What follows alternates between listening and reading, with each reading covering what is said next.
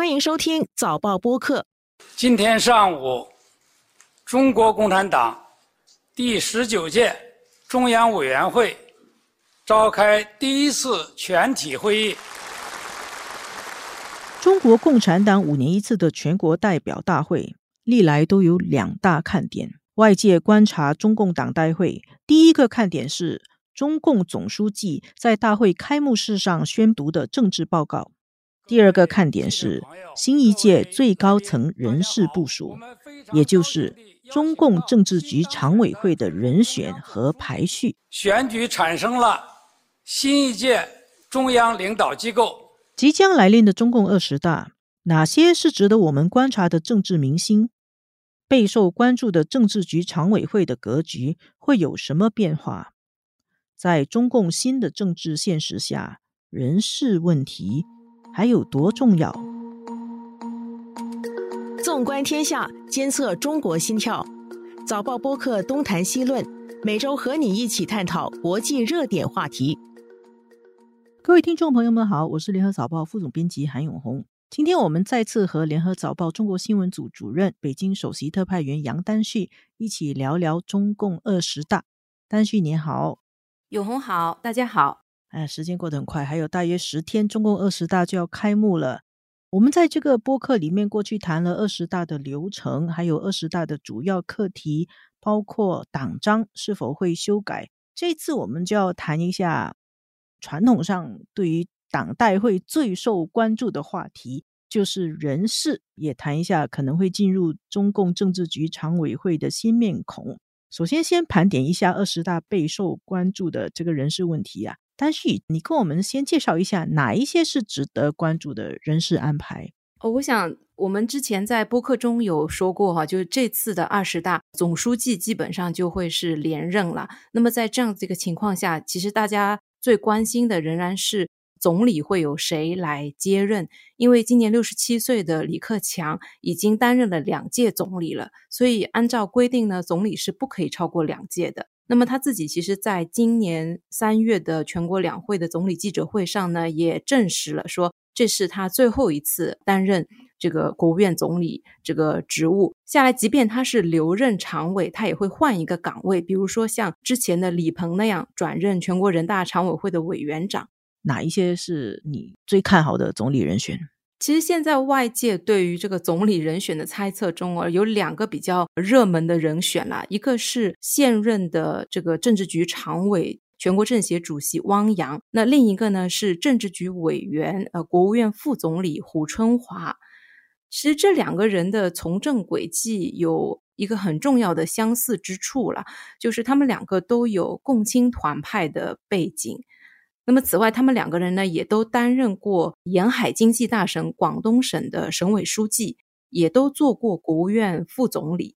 所以，其实这两个人从履历上来看呢，都是相当完整的，而且是符合出任总理的这个条件。汪洋和胡春华，对，汪洋和胡春华，那两个人比较起来呢，我自己其实更倾向于认为汪洋的可能性更大一点点。因为现在总理呢，在中共党内的这个排序哦，一般上是名列第二或者是第三呢。如果是汪洋继任总理的话，那政治局常委中的这个前几位的排序其实是不用变化，这个影响是最小的。比方说，我们先除去现在排位第三的这个栗战书，因为他今年已经七十二岁了嘛，所以大概率会卸任。那李克强继续排在第二位。担任全国人大委员长，那汪洋他可以从现在的第四位往前挪一位，就是排到第三，出任国务院总理这个职务。胡春华呢，现在还只是政治局委员。那如果呢，他来出任总理的话，他就会晋升到常委，而且他在党内的排序会跃升到前三位，至少是相当于他就会。排到汪洋等其他的几位可能继续留任的政治局常委的前面，仅次于习近平跟李克强，所以我觉得这样子的可能性比较小。所以如果胡春华担任总理的话，他就会大跃进，从政治局委员跳到常委，而且跳过很多很多人，所以你觉得可能性比较小？是的，是的，对。然后另外我自己也是觉得胡春华的团派的背景会更浓一点。而且他年纪比较轻，今年才五十九岁，他是现在政治局委员中最年轻的一个了。所以这个时候，他如果提升上去，升进入常委，而且他的排序又在党内排到那么前面的话，他肯定下一届还会继续的担任常委嘛。那么他就会是排到很多其他以后上来的人之前，这个我觉得可能性也比较小一点呢。汪洋会不会退休呢？因为中共中央办公厅九月的时候发了一个文件，推进领导干部能上能下啊。那么按照这个文件，就是领导干部要能上能下，汪洋会不会能上能下，然后就呃退休卸任？我自己觉得退休卸任的可能性，呃，不能完全排除啊。这个任何 可能性都不能完全排除，因为毕竟所谓的这个七上八下，也就是我们经常用作判断这个领导人会留下来还是会卸任的这样的一个规律啊，它本来就是一个不成文的规律吧，我应该这样讲。所以，那么官方最近发出的这个文件啊，他讲推进干部能上能下的规定。它其实的目的是要畅通干部下的渠道，也就是说，在他可能没有到一个党内规定的一个年龄的时候，就提前先卸任这样子的一个安排。但是如果说汪洋在这个时候下的话呢，我觉得可能性还是比较小的。首先是因为这个干部能上能下的规定呢，我自己觉得啊，它主要是为处理那些不适任的这个中基层干部。提供一个规范，那么它在多大程度上会适用于最高层的这个领导的这个安排？其实我自己是。不太确定啦，我并不认为它也会适用到最高层。那么，另外这个文件中其实它也有明确说，不适任的干部是什么样的干部，它有一些具体的定义。比方说，他的政治能力不够过硬啊，领导能力不足啊，品行不端正啊等等，包括他可能有配偶跟子女移居海外了等等。那我觉得有这些情况的领导干部啊，就是如果一个在政治局常委中的这个人，他有这样子的情况，这可能性是相对比较小的啦。要不然他也不会走到这个政治局常委的这个位置上面呢。另外还有一点就是，汪洋今年是六十七岁了，他其实担任政治局常委也只有一届，是从二零一七年开始的。那么，在现在的政治局里头，包括像李克强啊、王沪宁啊，他也都是今年是六十七岁，跟汪洋是同龄的。那么，如果汪洋要下的话，李克强、王沪宁是不是也都要下来呢？那么，如果是这样子的话，现在的这个政治局常委就会有一个特别大的换血了。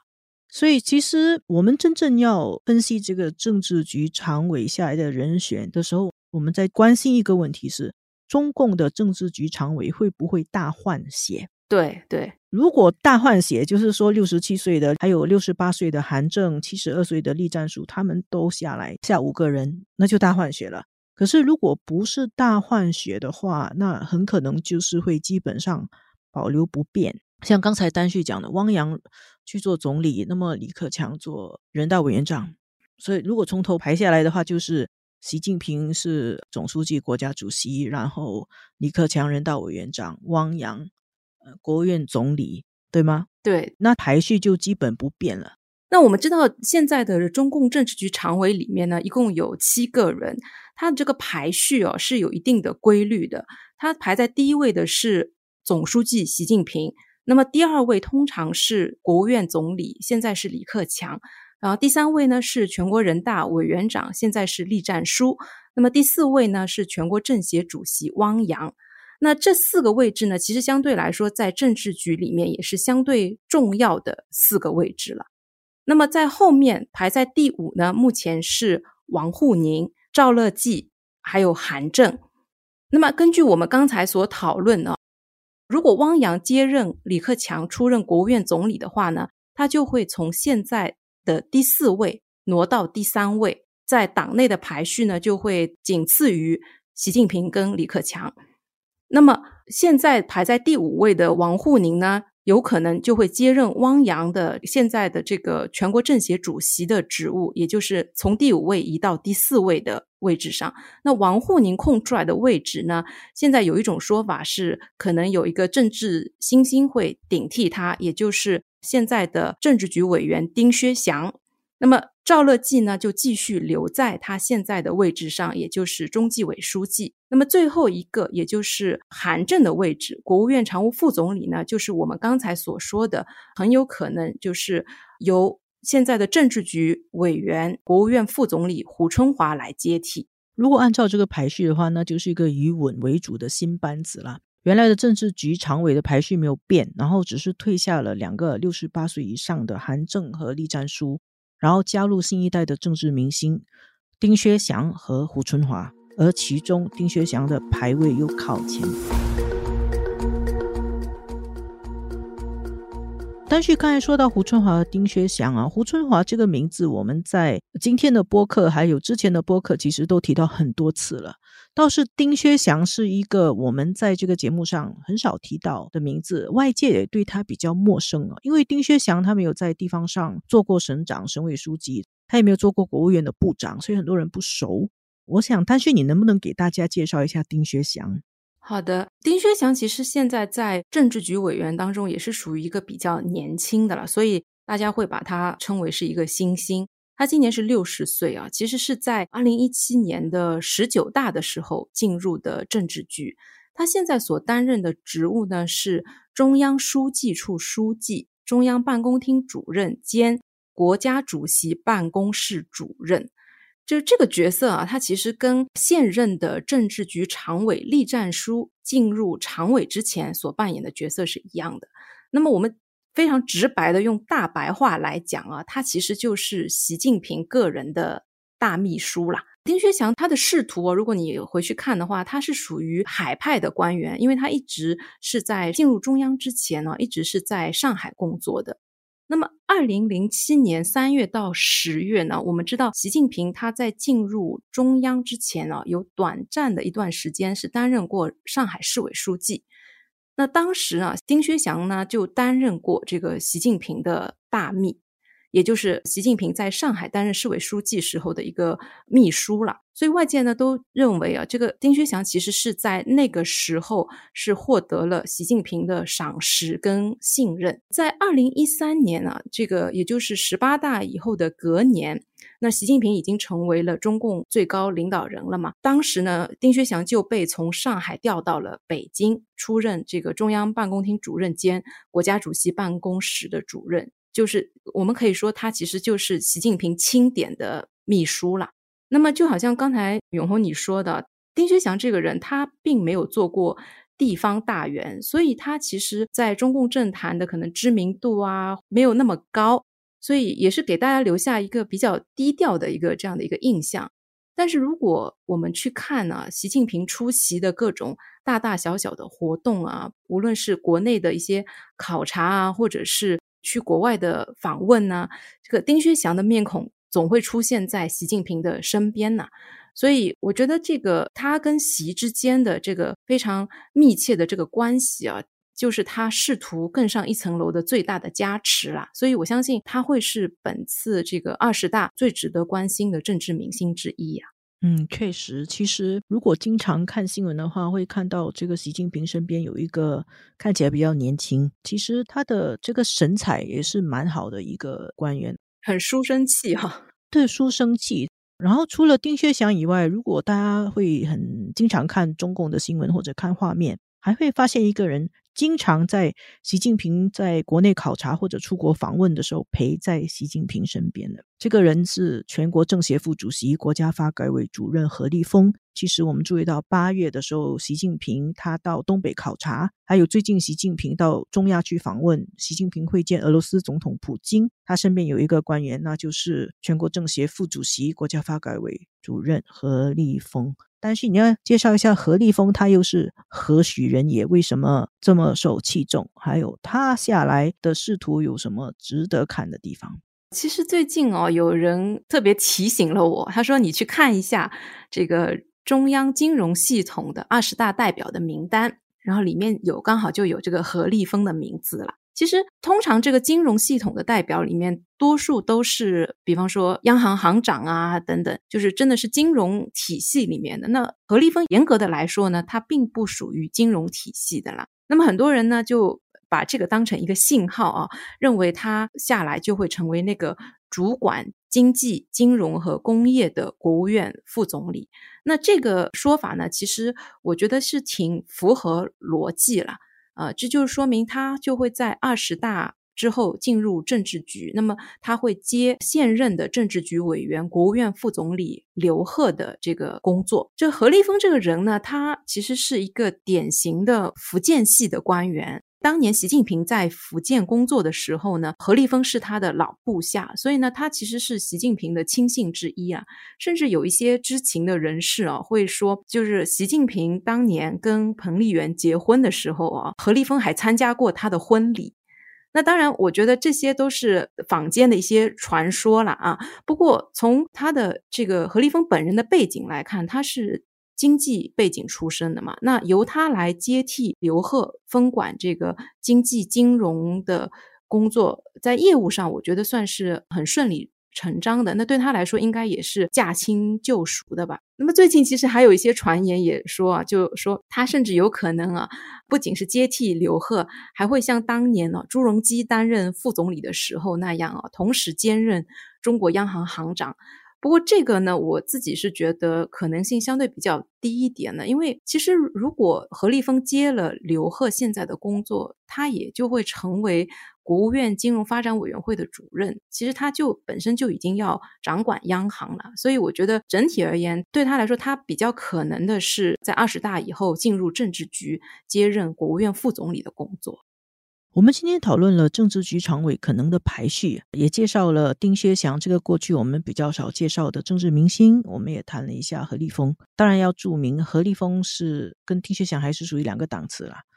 丁薛祥是可能进政治局常委，何立峰是可能进政治局做副总理。而且我们也要补充，这些都是分析，我们是根据这些规律来分析，而任何规律都可能改变，而且我们也没有掌握中共的国家机密。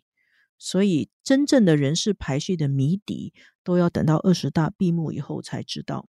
但是我有一个看法，其实我自己觉得，按照现在中国的政治的现实情况，尤其是中共现在里面的权力结构啊，人事安排已经没有像过去那么重要了。谁坐什么位置，不是像过去那么重要了。因为二十大最重要的一个标志，而且可以确定的就是习近平会连任中共总书记，他明年就会连任中国国家主席。现在的说法就是定于一尊嘛，习近平定于一尊，就是说他的决定就是最终的决定，只有他说了算。而且这次二十大应该会把巩固习近平地位的两个确立写入党章。那么既然是如此啊。这个其他的位置谁坐啊？重要性都不会像过去那么大。两个确立哦，我们上次讲了很多次，但是你要补充一下，这个两个确立到底它具体是什么啊？两个确立的具体来说呢，是确立以习近平同志党中央的核心、全党的核心地位，确立习近平新时代中国特色社会主义思想的指导地位。就是一个是确立他自己本身个人的党的核心地位，另外一个是确立他的指导思想的这个地位。实际上，按照两个确立被确立，还有很可能会写入党章的这个现实来看，习近平不会只是做三任而已。呃，他的影响，他很可能会做第四任，而且因为是他个人的嘛，所以更长远的影响就是不管他做还是不做。它的影响力 会长期存在。然后我们看到今年以来啊，在这个中共二十大开始的这一年哦，中国的官方媒体是加大力度去宣传习近平是人民领袖。央视有一个专栏叫《人民领袖习近平》，然后呢，新华社也强调说要好好的宣传人民领袖。爱人民，人民领袖，人民爱，所以他都已经到了这个地位了啦。当然，我们谈总理啊、副总理的人选，他们会有一些实质的影响啊。不过呢，最后他的这个中共的结构，他已经变成是一个很明确的定于一尊的一个结构。刚才我们说到习近平，他已经是定于一尊，而且他现在有了这个人民领袖的称号啊。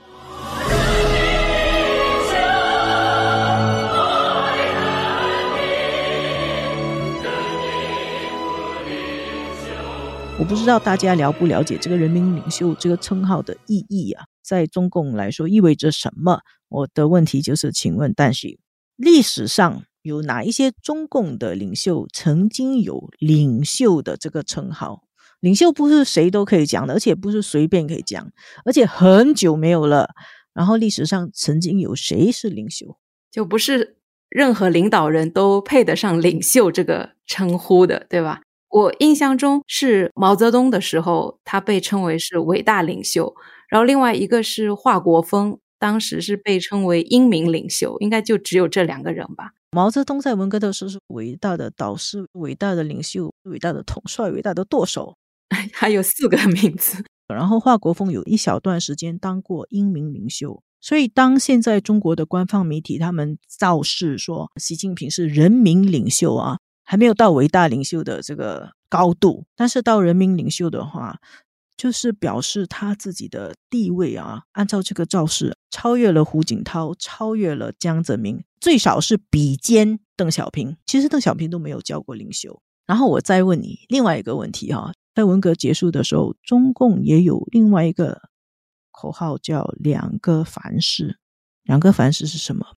两个凡是是主要是跟毛泽东有关的嘛？凡是毛泽东的决策都要坚决维护，凡是毛泽东的指示都要遵循。所以实际上，中共他们喜欢用两个某某某来确认领导人的地位。我们也可以在这个过程里面看到中共的政治的很多变化了。今天的节目就到此为止，谢谢丹旭，谢谢各位听众收听，谢谢永红，谢谢大家。